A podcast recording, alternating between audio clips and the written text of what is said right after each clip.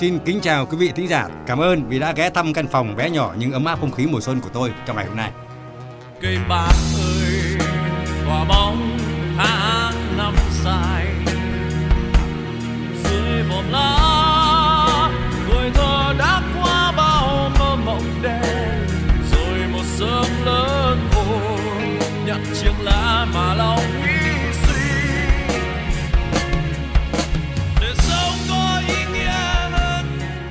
Không hiểu sao lần nào nghe bài hát này mình cũng cảm thấy có cái gì đấy rất lạ.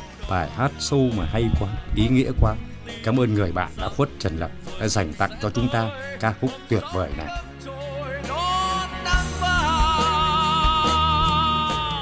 À, xin chào à, nhà thơ Hoàng Nhận Cầm. Tết nhất có khác, không khí rộn ràng vui tươi quá. Ôi rồi, xin chào. Xin chào nhà báo Ngô Bá Lục. Hôm nay đến chơi thăm anh Cầm cùng với một người bạn mà không biết là anh Cầm à, có biết người bạn này là ai không ạ? Ờ, để xem nào. Cậu có phải là Trần Tuấn Hùng không? dạ vâng, em chào anh. Thành viên ban nhạc bức tường cái gì? Dạ vâng, rồi. đúng rồi ạ. Này, mặc dù chưa gặp nhau lần nào Hùng nhá, nhưng mà có nhiều cơ hội để nhìn thấy nhau ở trên sân khấu rồi, đúng không? Vâng, Dạ. em cũng ờ, được nhìn thấy anh qua rất nhiều lần ở trên ờ, truyền hình. Lần đầu tiên em mới gặp được anh mà ở ngoài nhìn anh còn trẻ hơn cả trên truyền hình nữa. Trẻ trung đẹp Vâng, trai. vâng, cảm ơn. Một cái nhìn sâu sắc đầy hội họa. cái nhìn rất bức tường đấy ạ. Vâng, Đấy. vâng. Thì mình đang nghe cái bản nhạc của bức tường từ sáng đến giờ đấy. Quả là có nhân duyên quá. Không nghe bản nào khác lại nghe đúng bức tường. Ờ, em rất là bất ngờ khi mà đến cửa ngày hôm nay đã thấy cái bảng vàng bài hát của bức tường và đặc biệt là cây bàng trong cái không khí ngày xuân như ngày hôm nay. Thì em cũng không nghĩ là một nhà thơ như anh cầm lớn tuổi rồi mà lại vẫn có thể nghe được cái nhạc của em. Không chỉ thích nhá mà còn rất quý mến. Trẻ mê kiểu trẻ. Già như anh cầm thì lại mê kiểu già đúng không? Nhưng mà bức tường với mình thì rất hợp đấy. Ở tuổi này rồi, trải qua rất là nhiều đoạn trường mới thấy đúng là càng nghe càng cấm. Mà thấy mình như được tiếp thêm lửa ấy. Cuộc sống này đúng là thật đáng quý các bạn ạ. Chỉ mong là giá mà ai cũng hiểu được điều đấy, cũng trân trọng cũng nâng niu mỗi cái phút giây của cuộc sống này thì thực sự cuộc đời thật là tuyệt vời, thật là ý nghĩa đúng không ạ? Mà mỗi khoảng khắc chúng ta sống là mỗi một khoảng khắc bởi chúng ta có thể đập nhịp trái tim cùng với nhịp cuộc đời này. Cảm ơn đời mỗi sớm mai thức dậy ta có thêm ngày nữa để yêu thương. yêu thương đúng không ạ?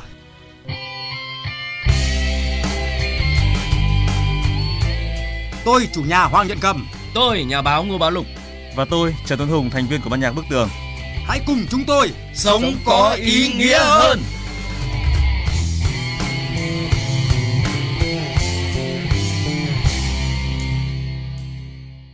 Chúng ta hãy đi tìm cái giá trị của cuộc sống nhé mỗi người đều có cách nhìn nhận riêng đúng không? Và từ đó lựa chọn cho mình một cách sống rất là khác nhau. Em thì em nghĩ là như này, chúng ta đều tìm được những cái ý nghĩa trong cuộc sống của mình. Ví dụ như là mình nâng niu một cái ờ, con vật nuôi trong nhà, nó cũng là có ý nghĩa. Hoặc là mình cảm được cái vẻ đẹp của một bông hoa trong một buổi sáng sớm mà như anh cầm khi mà anh nhìn thấy một bông hoa buổi sáng sớm với một cái giọt sương long lanh có khi anh cầm anh ấy còn sáng tác được thơ thì những cái điều đấy nó là những cái điều rất là nhỏ bé trong cuộc sống này nhưng mà tất cả mọi thứ nó đều có ý nghĩa. Anh Hùng có công nhận đấy không? Mỗi một cái phút giây, mỗi một cái thời gian nào mình tồn tại trên cuộc đời này nó vô cùng là giá trị. Đúng không Đôi khi mà đã trôi qua rồi là chúng ta sẽ không lấy lại được nữa. hôm nay nói về cuộc sống mà. À. ở một cái chiều đối lập anh ạ thì lại có những cái người đặc biệt là lại vẫn giới trẻ mới khổ chứ sống gấp sống ảo sống vô trách nhiệm với chính bản thân mình kiểu sống là không chờ đợi. Cứ sai đi vì cuộc đời cho phép. Ông ạ sẽ cứ say đi cho cuộc đời cho phép. Tức là trong những cái lời khuyên nhủ thì người ta vẫn thường có cái câu là tuổi trẻ có thể mắc sai lầm nhưng mà sau sai lầm đấy sẽ là một bài học sau sai lầm đấy mình phải đứng dậy. Đúng. chứ không phải khuyến khích là tuổi trẻ là được phép sai lầm. Đúng rồi. thì nó rất là khác nhau. Có một số bạn trẻ nữa, cái lối sống rất là xô bồ đua chen và như là cả cái thời tuổi trẻ họ mãi miết đi tìm cái điều gì đó mà nó không có thực nó rất xa xôi. Thế thì không hiểu là bạn Tuấn Hùng đứng ở góc độ con mắt của bức tường ấy bạn có thể trả lời giúp mình không? Ban nhạc bức tường cũng như là cái thế hệ của bọn em ấy. Ngày xưa thì những mục đích sống với cả các cái giá trị nó rất là khác với bây giờ. Ngày xưa có thể là bọn em có thể chỉ cầm một cái cây đàn guitar và đi vào trong các khu ký túc xá là, là sẽ trở thành một cái ngôi sao và rất là nhiều nhiều người yêu mến. Nhưng mà chỉ sau khoảng chừng năm bảy năm đến đầu những năm 2000 thì cái câu chuyện nó rất khác rồi. Lúc đấy là phải đi xe Dream 2, xe cúp các thứ vào thì nó mới giá trị hơn. Thế thì càng về sau này thì đúng là cái giá trị vật chất phát triển. Tuy nhiên chính vì những điều đó nó khiến cho rất là nhiều cái giá trị của cuộc sống nó bị đảo lộn khi mà người ta sống bằng những cái giá trị mà nó không thực tế, mà giá trị ảo, thì con người sẽ có những cái sự vô cảm với nhau nhiều hơn. Ờ, như là một cái bài hát mà nó gần như là một cái tuyên ngôn của ban nhạc vào những cái năm đầu tiên, đó là một cái bài hát tên là tâm hồn của đá. Những cái lời kêu gọi để mọi người sống nó phải quan tâm đến nhau nhiều hơn, quan tâm đến cái cuộc sống của nhau, đến tinh thần của nhau, đến những cái thứ mà nó thật sự là nó bị bỏ rơi, mà bởi vì mọi người chạy theo những cái giá trị khác. Bạn nói đúng đấy vậy thì thưa anh anh Lục, giá trị cuộc sống nằm ở đâu? Thực ra thì tôi nghĩ rằng là giá trị cuộc sống đích thực nó nằm ở chính giá trị của con người bạn khi mà tất cả những thứ bạn làm nên. Bạn nói ra cái cách bạn sống, cái cách bạn đối xử với cuộc đời này, nó chính là cái giá trị của bạn. Ví dụ giá trị của bức tường là gì? Giá trị của bức tường đó chính là những cái ca khúc. Từ những cái bài hát chỉ là để giải trí, thì những cái bài hát đấy nó lại chữa lành vết thương cho rất là nhiều tâm hồn. Nó lại tiếp thêm lửa cho rất nhiều con người. Nó trở thành mục tiêu và lý tưởng sống cho rất là nhiều bạn trẻ và có thể gắn kết được người ta chúng ta sống như thế nào, chúng ta đối xử với cuộc đời này như thế nào. Nó mới chính là cái giá trị mà chúng ta mang lại cho cuộc đời này.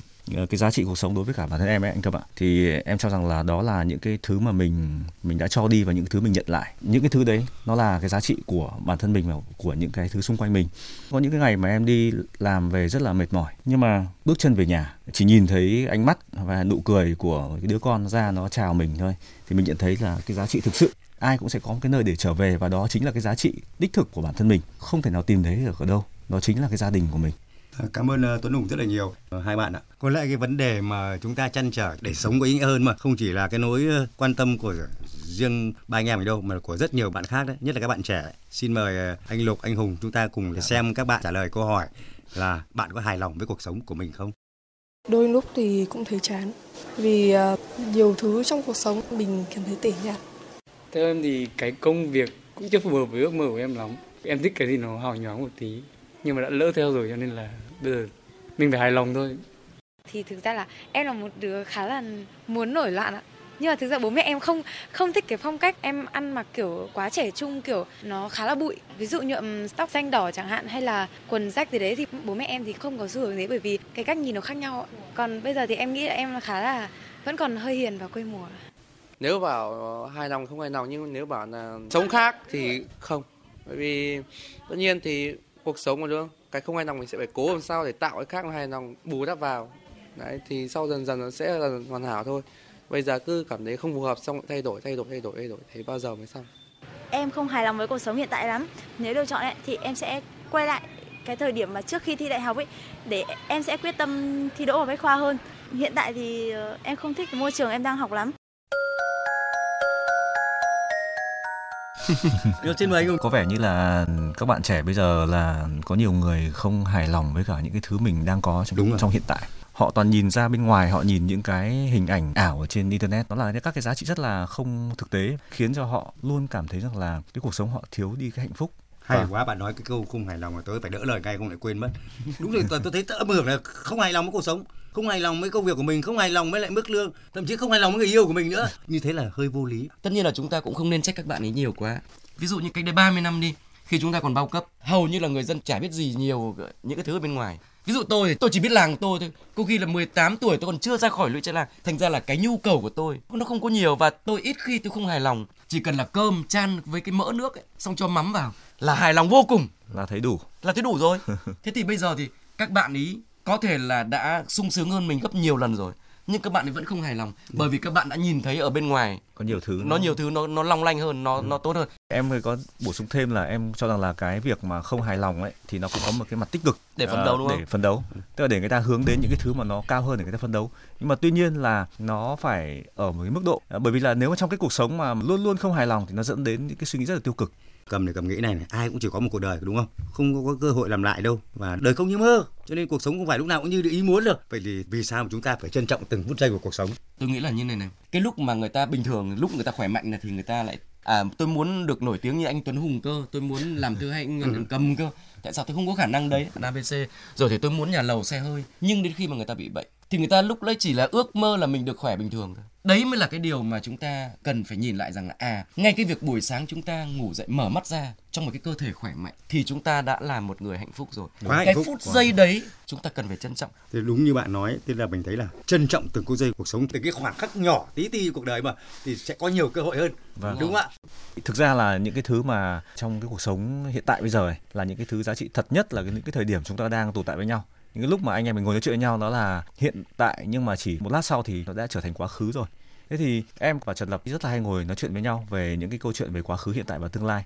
Thì sau khi mà bọn em đã làm ra cái album đầu tiên một năm sau nghe lại thì tự dưng là cảm thấy rằng là có nhiều điểm nó chưa được.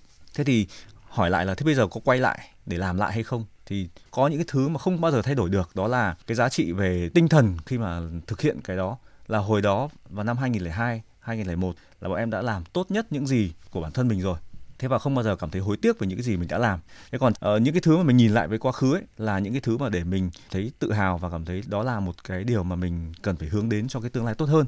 Thì quả là dù không định trước nhưng mà có thể nói rằng là bức tường anh Trần Lập cùng với các bạn ấy đã tạo nên được một cái biểu tượng sống đã truyền cảm hứng để cho rất là nhiều người. Thế bây giờ thì xin mời anh Lục và Hùng nữa chúng ta cùng nghe một cái phóng sự sau đây để biết được cái, cái hành trình đôi bàn tay tắp lửa của ban nhạc bức tường. Vâng. Chúng ta hãy cùng mời ra sân khấu Mai Hoa. Tôi xin gửi lời chào tới tất cả các bạn hôm nay đây. Chúng ta sẽ lại thắp lên ngọn lửa truyền tải những bài ca bất hủ của anh và ban nhạc. Anh đang đứng đây cùng chúng ta và anh cũng sẽ nói hẹn gặp lại các bạn. Các bạn hãy hát cùng chúng tôi nào. Gần 2 năm người thủ lĩnh của ban nhạc bức tường rời xa cõi tạm. Nhưng những thành viên của ban nhạc rock nổi tiếng cùng người vợ của anh vẫn viết tiếp câu chuyện âm nhạc còn dang dở. Những live show đôi bàn tay thắp lửa trần lập hẹn gặp lại cùng hàng chục đêm nhạc lớn nhỏ vẫn được tổ chức đốt cháy trái tim của hàng triệu hàng triệu người yêu nhạc. Cũng chính âm nhạc của anh đã truyền cảm hứng cho mẹ con tôi và tôi nghĩ đó là âm nhạc của anh của bức tường. Những ai đó đang gặp khó khăn khi nghe những lời hát, cất lên những lời hát của anh, họ có thể luôn nhớ đến anh và họ có thể vượt qua những gian khó để đứng vững. Âm nhạc của bức tường đã đến bệnh viện, chia sẻ với những khó khăn của bệnh nhi ung thư, tới trường học cùng hòa nhịp trái tim của hàng triệu sinh viên. Họ thực sự đã và đang viết nên những câu chuyện cuộc đời bằng âm nhạc mình thích bức tường là bởi vì những cái sáng tác của họ, có những cái bài hát nó không có một chữ yêu nào. Nhưng mà tất cả nó là yêu. Những cái ca từ ấy nó luôn hướng cho người ta đến một cái gì chân thiện mỹ hơn, thúc giục người ta mà biết yêu thương nhau hơn này, sống tử tế với nhau hơn. Như một điều kỳ diệu, hành trình thắp lửa của bức tường đã kết nối trái tim, làm cho nhiều người xích lại gần nhau hơn. Nhiều câu chuyện tình yêu đã đến với bạn trẻ Mai Phương. Thực ra thì tình yêu bức tường của em thì xuất phát là từ tình yêu với chồng em. Trước đây thì em chỉ chỉ nghe ballad thôi nhưng mà à, khi mà quen à, và yêu anh à, xã của em ấy, à, anh là một fan của bức tường thì em à, từ đấy em cũng yêu mến bức tường. Trong mỗi bài hát của bức tường thì đều gắn với một cái kỷ niệm nào đặc biệt đấy của vợ chồng em. Nghe nhạc bức tường là cảm thấy tình yêu của mình ở trong đấy. Ấy. Một bài ca cha đã viết khi chưa đặt tên con không phải ai yêu mến bức tường cũng đều thích rock, thích sự sôi động của âm thanh. Nhưng nói như nhà báo Trương Anh Ngọc, hơn cả sự quyến rũ của rock, đó chính là cách sống, những giá trị nhân văn của các thành viên ban nhạc bức tường mang đến cho cuộc đời này. Cái điều mà khiến cho tôi cảm thấy um, thích bức tường và gần gũi với anh Trần Lập thực ra không hẳn là âm nhạc của họ, không hẳn là những cái gì mà họ viết ở trong đó, mà thực ra vì chính con người của họ gần gũi với cả anh Lập, gần gũi với anh Hùng, gần gũi với cả các bạn trong ban nhạc bức tôi thấy rằng là ô họ không có cái gì là xa cách cả, thậm chí là họ khiến cho tôi có cảm giác là hình như họ không phải là những con người bình thường bởi vì họ quá bình thường. 1995, Bức tường Story, một không gian kỷ niệm được những thành viên của ban nhạc Bức tường thành lập sau khi người thủ lĩnh rời xa cuộc sống này. Đây là nơi gặp gỡ của những người yêu nhạc, là không gian để họ truyền cảm hứng sống bằng âm nhạc như chia sẻ của anh Trần Nhất Hoàng, thành viên của ban nhạc Bức tường. Ngày xưa anh lập sáng tác We Are The World Band, chúng tôi là ban nhạc The World có một câu thế là chúng ta đừng mất thời gian cho những cái việc phù phiếm, hãy đến đây hát cùng với chúng tôi để làm cho cuộc sống tốt đẹp hơn. Âm nhạc của Bức tường và cuộc đời của người thủ lĩnh Trần Lập có sức lan tỏa mạnh mẽ để khi tìm đến ai cũng có thể tìm thấy trong đó ngọn lửa đam mê tình yêu, cuộc sống mãnh liệt và hành trình về nghị lực và đam mê của rocker ấy sẽ không bao giờ dừng lại, vì cuộc đời là những chuyến đi dài, những giấc mơ dài.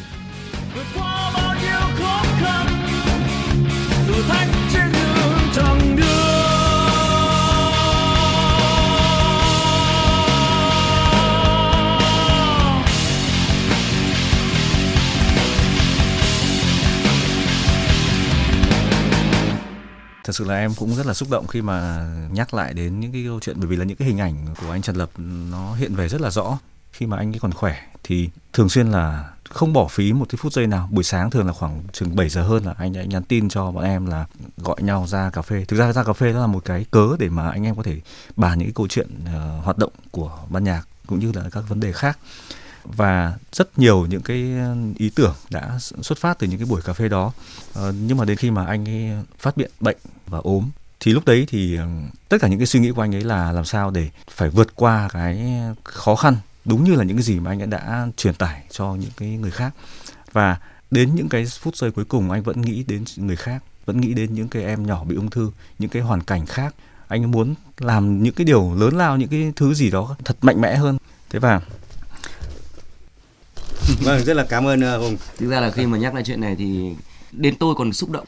Tôi phải nói rằng là biểu tượng của rock việt là bức tường và anh trần lập là người thủ lĩnh là người đặt viên gạch đầu tiên để xây nên cái bức tường đấy.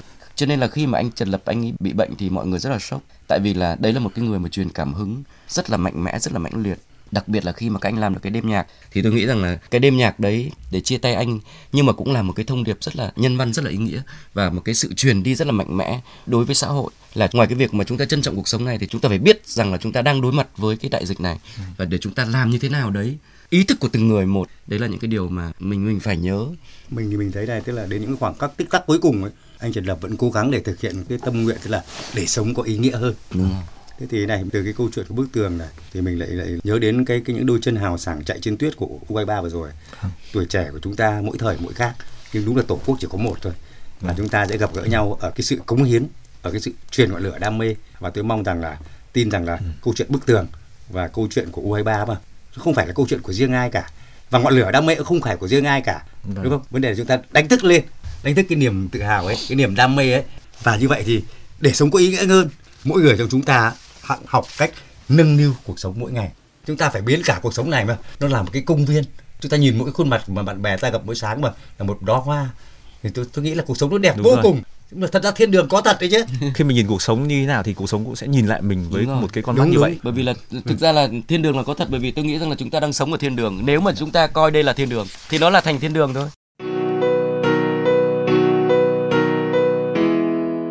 Sống có ý nghĩa hơn. 30 phút cùng nhà thơ Hoàng Nhận Cầm, nhà báo Ngô Bá Lục và guitarist Trần Tuấn Hùng. Chương trình do nhóm phóng viên VOV2 thực hiện.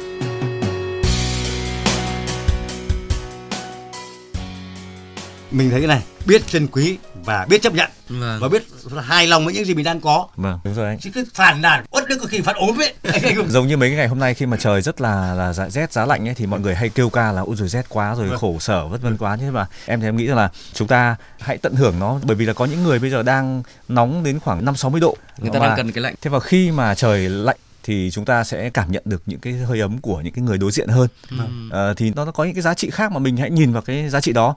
Giống như một câu chuyện mà em thấy rất là là là hay đó là nhìn về cái sự tích cực của cuộc sống. Ờ, một cái hình ảnh một cái bút chì mà bị gãy thì người mà thay than vãn hay kêu ca thì cảm thấy là chán nản. Thế nhưng mà cái người tích cực hơn thì họ sẽ nhìn thấy là ta lại có hai cái bút chì. Rất là hay đúng không? Tôi tôi nghĩ rằng là để mà cuộc sống có ý nghĩa hơn á thì là khi, mỗi khi có khó khăn thay vì cái buồn chán về tuyệt vọng thì hãy đứng dậy đấy là một Ừ. cái điều mà không hề lý thuyết. Bởi vì là như cái câu chuyện của anh Trần Lập đấy là một cái bài học hiện hữu. Anh ấy đã đứng dậy. Mà anh đứng dậy thật chứ không phải là đứng dậy bằng hình ảnh bằng lời văn mà anh đứng dậy anh đi. Anh lên sân khấu anh hát. Còn các bạn trẻ bây giờ thì các bạn trẻ viết là Facebook các bạn hay dùng hashtag ví dụ như là ngừng than vãn hay là ngừng buồn chán. Thì tôi nghĩ rằng là chúng ta ngừng tuyệt vọng chúng ta ngừng than vãn mà chúng ta hãy đứng dậy. Tôi vẫn nói với các bạn trẻ là chỉ có khi bạn đứng dậy bạn đi thì bạn mới đến đích còn bạn ngồi than thì bạn không bao giờ đến đích. Giống như là bây giờ bạn có một cái viên ngọc ở ngoài đảo mà bạn không biết bơi. Thế bạn cứ ngồi bạn ước giá mà mình biết bơi thì mình sẽ lấy được viên ngọc kia đúng không? Thì không bao giờ bạn có viên ngọc cả. Bạn phải nhảy xuống. Bạn hãy đi học bơi ngay. Đúng rồi bạn phải chấp nhận là uống nước. Bạn phải chấp nhận là cái cái cảm giác bị chìm xuống nước nó như thế nào. Thì bạn mới nổi được. Thì tôi cho rằng là ngừng than vãn. Hãy trân trọng từng phút giây. Một phút giây chúng ta có thể suy nghĩ ra được rất nhiều thứ. Và đấy chính là những cái giây phút mà ý nghĩa trong cuộc sống. Vâng, và tôi nghĩ rằng là trong cuộc sống của chúng ta, sống có khao khát, sống có hoài bão và sống có đam mê thì tôi nghĩ cuộc sống của chúng ta sẽ tươi đẹp lắm. Nó đúng là thiên đường đấy, thiên đường có thật đấy. Xin mời ờ, anh Lục và anh Hùng cùng nghe phóng sự Sống như những đóa hoa. từ từ để con xem con đứng thế này đã không được không được phải đứng thẳng không phải ưỡn như thế nó phải đứng bình thường Đây là một buổi tập luyện dẫn chương trình của Hương Giang mà huấn luyện viên không ai khác chính là mẹ của em. tay Người ngoài nhìn vào chẳng ai nghĩ em là một người dẫn chương trình chuyên nghiệp đâu chị nhỉ. Giang cười khi để tôi chứng kiến mẹ nhắc em nhìn vào đâu, đứng như thế nào, đôi tay cử động ra sao. Chưa bao giờ em mơ ước rằng là mình có thể đứng trên sóng truyền hình quốc gia, mình có thể được dẫn tại các sự kiện lớn. Chỉ đơn giản rằng là hôm nay có buổi văn nghệ của trường của lớp thì mình được lên để mà thực hiện cái niềm đam mê của mình. Và cái khó nhất khi mà trở thành một MC truyền hình đấy là việc phải tương tác với máy quay. Thì ở nhà em vẫn nhờ bố mẹ em rằng là cầm cái điện thoại lên và con sẽ đứng dẫn làm sao mà có thể nhìn thẳng được vào cái ống kính lâu nhất có thể.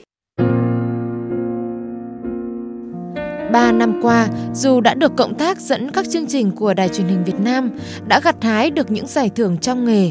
Thế nhưng trước buổi ghi hình nào, cô MC khiếm thị này đều phải tập. Tập để mắt em nhìn linh hoạt hơn chị ạ. Nói rồi Giang cười tít. Một thói quen của người khiếm thị đấy là hướng tai về phía người nói. Nhưng mà em nghĩ rằng là mình phải rèn luyện Mọi người vẫn thường nói là sao không đeo kính dâm Nhưng em tự cảm thấy rằng là đôi mắt mình rất là đẹp Mình có thể luyện cho nó trở nên có hồn hơn Vậy thì tại sao mình lại phải che nó đi Tôi có thể hình dung ra một người khiếm thị tự đi xe buýt, tự vào bếp nấu ăn, tự ra ngoài trò chuyện với bạn bè. Nhưng thật khó để hình dung một người khiếm thị dẫn chương trình truyền hình mà không có sự hỗ trợ của ai. Ví dụ như em phải đến sớm hơn mọi người để mẹ em dắt em ra giữa sân khấu thử, giữa cánh gà và tâm sân khấu nó ở đâu, mình đi qua đi lại như thế nào. Và không ít lần là lao nhanh quá là suýt nữa đâm đầu vào cái đèn luôn. Và mẹ em luôn phải đứng sau cánh gà, gọi ra ngơi ra ngơi và em nghe theo tiếng của mẹ em để quay trở lại cái vị trí xuất phát của mình. Ngày trước mình cứ bảo thôi con đừng làm nữa sợ, sợ hỏng. Rồi là sợ không làm được. Nhưng từ sau khi mà đi học lớp 1, lớp 2 trở lên là mình bảo là con làm được mà con cố gắng lên là con làm được. Mọi người đôi khi bảo là em hơi ảo tưởng và khi mà em đi casting cũng như vậy ngay từ đầu khi mà em chưa lên thử thì ban giám khảo hay là các à, anh chị à, biên tập viên chẳng hạn cũng đặt ra những câu hỏi là ô thế khiếm thị thì dẫn như thế nào? Thực ra khi mà em chưa thử em cũng không biết là mình sẽ phải làm như thế nào. Nhưng mà qua một vài lần trải nghiệm thì em thấy rằng là nó là thứ mà có thể rèn luyện được. Giang vui nhất là khi nào nhỉ? Giang cười tươi nhìn về hướng bố và nói, Đó là khi cả nhà đang ăn cơm. Bố nhìn thấy em trên tivi và trêu, Giang ơi, con ngồi chật hết cả tivi rồi, Con phải giảm cân thôi. Hay đó là khi một người mẹ có con bị khiếm thị chạy đến chỗ em ngồi và hỏi Thế sau này con nhà cô cũng có thể làm được MC phải không? Tại sao lại không nhỉ? Em không muốn mọi người nhắc đến tên em theo cách là MC khiếm thị Lê Hương Giang và em muốn mọi người nhắc đến em giống như là một người dẫn chương trình đơn thuần và công nhận bằng cái tài năng của mình chứ không phải là một người khuyết tật có khả năng làm MC. Và tôi sống như đóa hoa này tỏa ngát hương thơm cho đời. Dân cho cuộc đời. Hôm nay dẫu có gian nan, thì ngày mai là ngày tươi sáng hơn tôi sẽ viết lên câu chuyện của cuộc đời riêng À, khi mà nghe câu chuyện này thì tôi cũng rất là xúc động tại vì là nói thật nhà tôi có hai đứa thì đứa lớn nhà tôi nói chung là cũng có một chút. Tức là con tôi thì nó không phải là tự kỷ nhưng mà nó là hội chứng Asperger. Cái lúc đấy hai vợ chồng kiểu như là rơi vào cái sự tuyệt vọng. Thì tôi đã khóc. Tôi nghĩ tủi thân tại sao mình sống tốt như thế? Từ bé đến lớn thì mình là một người sống nhân văn nhân hậu là luôn luôn giúp đỡ người khác luôn luôn ờ, thân thiện mà ông trời lại thử thách mình như vậy. Nhưng mà tôi chỉ có một đêm như thế thôi. Và sau đấy thì tôi chấp nhận chấp nhận cái chuyện đấy của con là sự thật và chấp nhận là nó là như thế. Giống như các bạn hương giang vừa nói hãy đừng gọi tôi là một mc khiếm thị. Thế thì hai vợ chồng tôi cũng phải học cách là hãy coi con tôi là bình thường. Chỉ có điều là nó có những cái sự khác biệt. Thì khi mà mình suy nghĩ được như thế giống như dân miền trung người ta sống với lũ người ta phải chấp nhận chuyện đấy. Thế thì sau đấy thì mình mới có cách luyện. Và tôi đã mất rất là nhiều thời gian để tôi nói chuyện cùng con. Đêm nào tôi cũng nằm tôi ôm nó kể cả sau này. Và một trong những khoảnh khắc xúc động nhất trong cuộc đời của tôi là nhìn thấy con tôi mà lúc mà vào lớp 1 của trường trường Lê Văn Tám ấy khi mà tôi đứng trên tầng 2 tôi nhìn thấy con tôi đi trong hàng ngũ mà cũng đi như các bạn cũng vẫy cờ. Và từ trên xa giữa hàng nghìn cháu như thế mà tôi vẫn nhận ra con mình mặc dù mặc đồng phục giống y nhau. Và đấy là một trong những khoảnh khắc xúc động nhất trong cuộc đời tôi là à con mình đã đi học được như những đứa trẻ bình thường mặc dù là bây giờ cháu nó vẫn khác thường. Cho nên tôi nói là đứng dậy để đi là như thế. Và mình đứng dậy đi sớm chừng nào là sẽ tiết kiệm được thời gian chừng đó. Đúng. Để càng đến đích nhanh hơn tôi lại nhớ đến một cái bài hát của anh lập. Anh ấy viết cho cái cậu con trai đầu lòng anh ấy khi mà cậu bé đang ở trong bụng mẹ thôi. Cái bài hát đó nó rất là mộc mạc và giản dị thôi nhưng mà nó chan chứa những cái tình cảm của người cha dành cho đứa con. Cha không mong những cái lẽ phi thường những cái gì đấy nó hào nhoáng chỉ mong là con sẽ biết sống chân thành và nơi kia là chân trời sáng. Đó là một cái góc nhìn rất là lạc quan và hướng con trai tới những cái thứ nhân văn. nhân văn và tươi đẹp. Cảm ơn uh, người cha tôi thích gọi người cha ngô bá lục. Cái câu chuyện rất là cảm động của anh vừa rồi. Đúng là thiên đường có thật anh ạ. Chúng ta có thể tạo ra những cái thiên đường bằng chứng sự đứng dậy nỗ lực của tấm lòng của trái tim mình. À, xin gửi tới hai anh bài thơ thiên đàng có thật. Anh có đồng ý tôi đọc không ạ? Dạ vâng cảm ơn quá cảm ơn tiếng chim buổi sáng gọi ta về với trần gian. Giấc mơ đêm qua đẹp thế lang thang tới tận thiên đàng. Và trên thiên đàng ta thấy hai người cuốc đất trồng cây. Một cánh cổng làng rêu phủ dòng sông in cánh cỏ bay. Thì ra giản nơi biết mấy bên ta từng phút từng ngày có một thiên đàng có thật quá gần lên quá tầm tay. Chúng mong là không để tuột đến thiên đường mà ngay bên cạnh chúng ta thôi. Mà làm được thế là gì? Anh biết trân trọng từng phút giây của cuộc sống đấy. Là nếu mà mình biết trân trọng những cái phút giây đấy thì cuộc sống rất là ý nghĩa. Nó thực sự là rất là thiên đàng. Đúng vậy vâng thật sự là đó là những cái bài học rất là quý giá. Cây bạc ơi quả bóng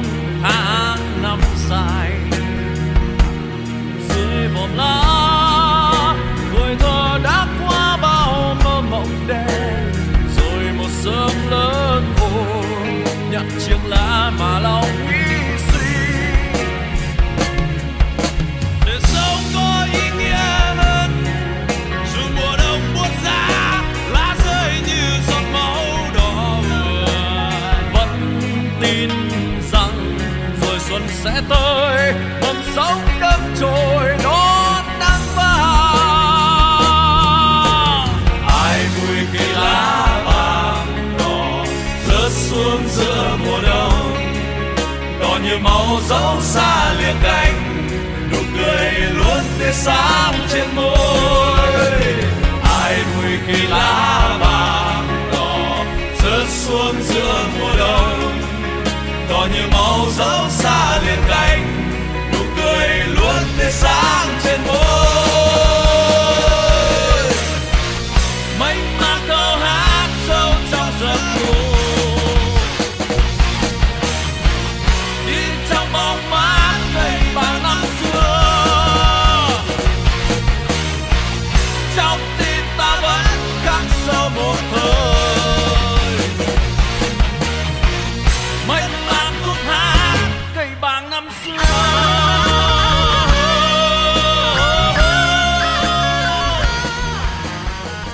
Đúng là đời người chỉ có một lần được sống, một lần để ước mơ, hy vọng, để được cháy bỏng với những khát khao, đam mê và hoài bão của mình.